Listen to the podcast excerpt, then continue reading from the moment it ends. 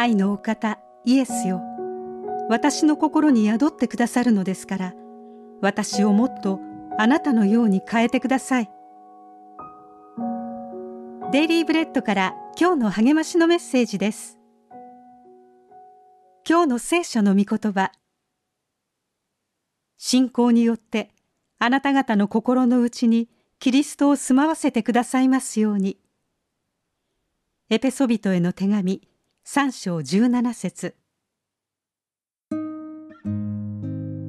吹雪の間、我が家に避難したことをきっかけに母と同居することになりました。知恵や助言をもらったり、先祖のことを教えてもらったりと、良いことがいろいろ起こりました。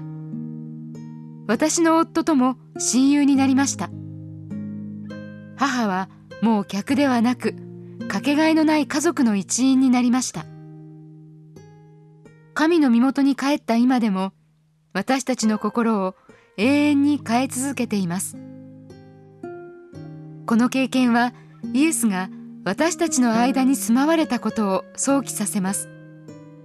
使徒ヨハネが用いた「住む」という単語はもともとはテントを張るという意味です。私たちの間に宿られたと訳す聖書もあります。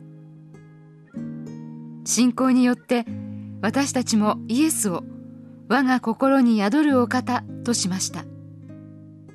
使徒パウロは次のように記しました。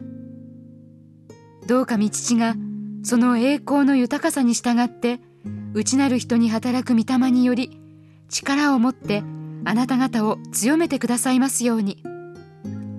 信仰によってあなた方の心の内にキリストを住まわせてくださいますように。そして愛に根ざし愛に基礎を置いているあなた方が人知をはるかに超えたキリストの愛を知ることができますように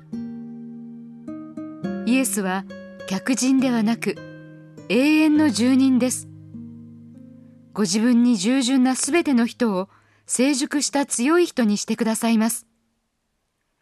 心の扉を大きく開いて、このお方を歓迎できますように。今日の目想のヒント。キリストに心を開くとは、あなたにとって何を意味しますか？どうすればイエスをさらに歓迎できますか？